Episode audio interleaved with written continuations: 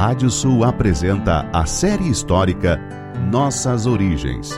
Um recorrido desde os primórdios até o tempo dos nossos tataravós. Com Martim César Gonçalves.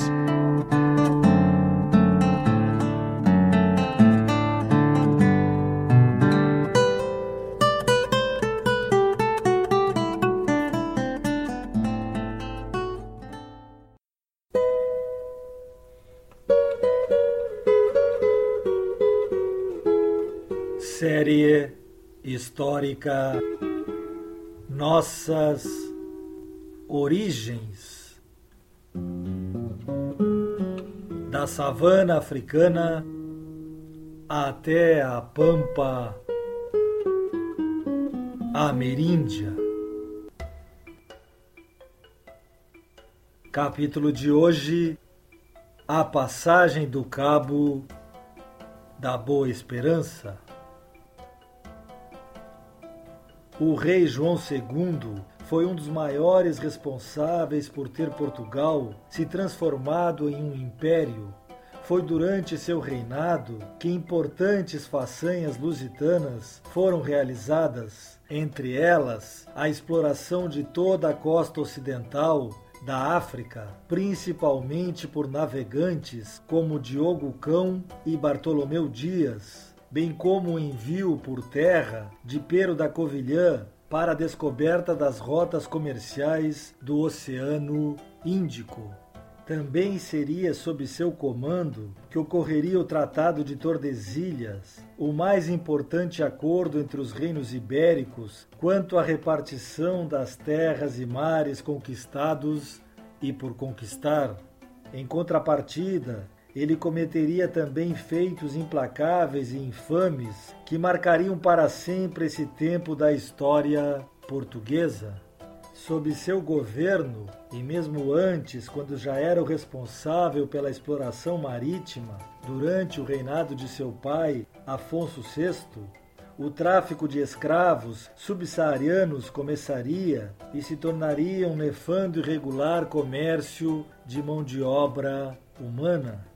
Primeiramente, seria fundada a feitoria de Arguim em 1448, na atual Mauritânia, e em 1482, já com o comércio de seres humanos tendo se tornado um negócio lucrativo, seria construída a tristemente célebre Fortaleza de São Jorge da Mina, no atual litoral de Gana. Desse local, milhões de pessoas escravizadas seriam levadas para a Europa e depois para o Novo Mundo. Foi nessa época que as explorações portuguesas, capitaneadas nesse momento pelo navegante Diogo Cão, mantiveram contatos rotineiros com o Reino do Congo, a primeira importante nação africana sem influência islâmica que os barcos lusitanos encontraram em seus avanços pelas costas ocidentais daquele continente. O próprio rei, chamado Anzinga Ankua, iria se converter ao cristianismo.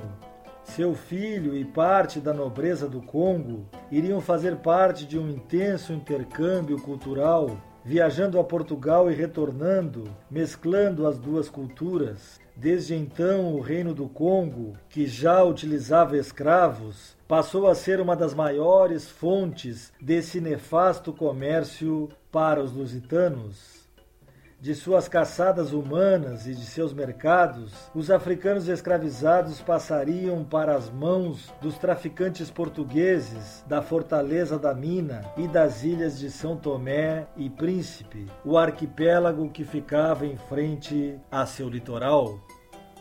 Em suas questões políticas internas, João II começaria a retirar o poder da aristocracia fato que teria derivado em conspirações, as quais ele combateria com atitudes drásticas, suprimindo o poder da poderosa Casa de Bragança.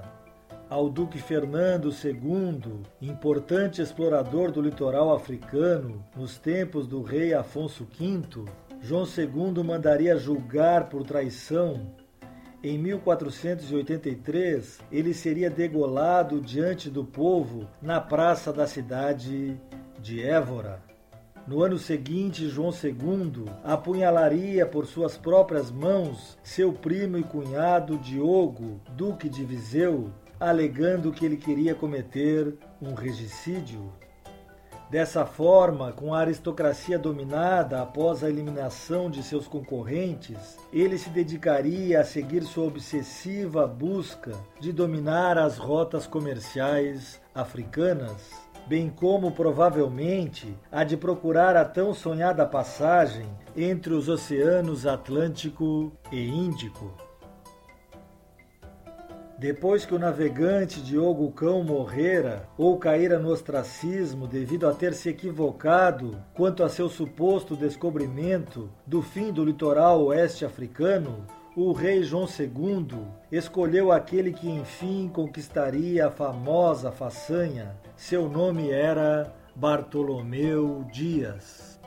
Sua frota partiu de Lisboa em agosto de 1487, levando a bordo seis africanos, dois homens e duas mulheres, capturados anteriormente por Diogo Cão, esses nativos seriam largados no litoral para que contassem sobre a grandiosidade de Portugal e também para que colhessem informações sobre o reino do Preste João.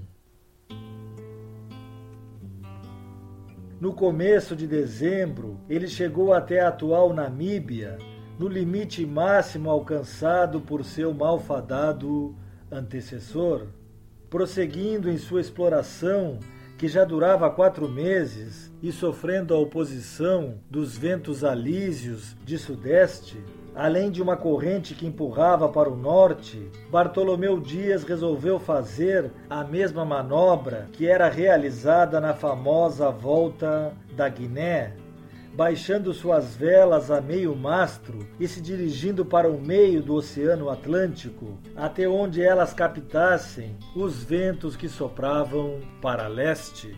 Foi um momento crucial na história do mundo, quando as temperaturas se tornaram muito frias e homens começaram a morrer após 13 dias, eles encontraram ventos que os levavam outra vez para leste, imaginando talvez que chegariam novamente à costa da África. Navegaram assim por longos dias, sem avistarem terra no horizonte. Então resolveram se dirigir para o norte e no final de janeiro, após quatro semanas no mar, enxergaram altas montanhas. No dia 3 de janeiro de 1488, aportaram em um lugar onde havia rebanhos guardados por gente com cabelo lanoso, como os da Guiné.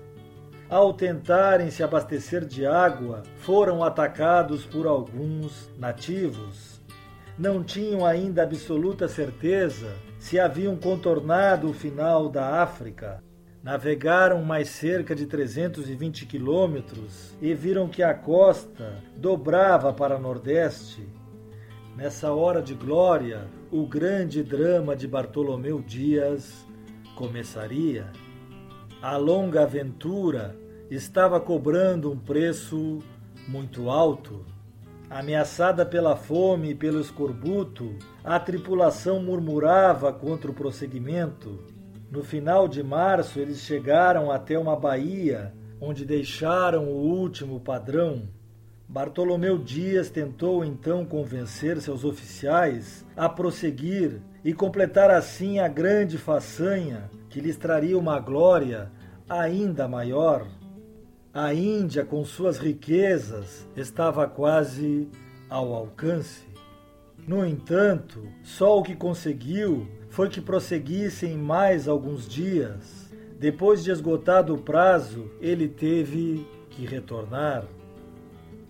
O cronista português João de Barros, seis décadas depois, escreveria: Ao partir do pilar que erigira naquele lugar, ele foi tomado de grande tristeza e profunda emoção, como se estivesse dizendo adeus a um filho banido para sempre. Lembrou os grandes perigos enfrentados por ele e seus homens, como tinham viajado longe para chegar apenas àquele ponto e que Deus não tinha lhe concedido o grande prêmio. Durante seu retorno, batizaria o Cabo das Agulhas, ponto mais ao sul da África, enquanto o Cabo das Tormentas, devido ao êxito que prometia a quem o cruzasse, depois seria rebatizado de Cabo da Boa Esperança. Em dezembro de 1488, ele aportaria em Lisboa, não sendo recompensado à altura por sua imensa façanha, talvez por João II compreender que ambos tinham chegado tão perto de realizarem o grande sonho e que, contudo, devido à sua desistência de prosseguir adiante, nenhum deles estaria vivo quando enfim os portugueses chegassem às Índias. O rei João II morreria em 1495, três anos antes de Vasco da Gama completar a tão sonhada empresa. Já Bartolomeu Dias morreria em um naufrágio menos de dois anos após sua chegada a Portugal, naquela viagem em que encontraria o litoral brasileiro, comandada por Pedro Álvares Cabral em 1500, o poeta Fernando Pessoa escreveria um famoso epitáfio para Bartolomeu Dias. Jaz aqui, na pequena praia extrema, o capitão do fim, dobrado o assombro, o mar é o mesmo, já ninguém o tema Atlas mostra alto o mundo no seu ombro. No próximo capítulo falaremos sobre o Reino Mouro de Granada.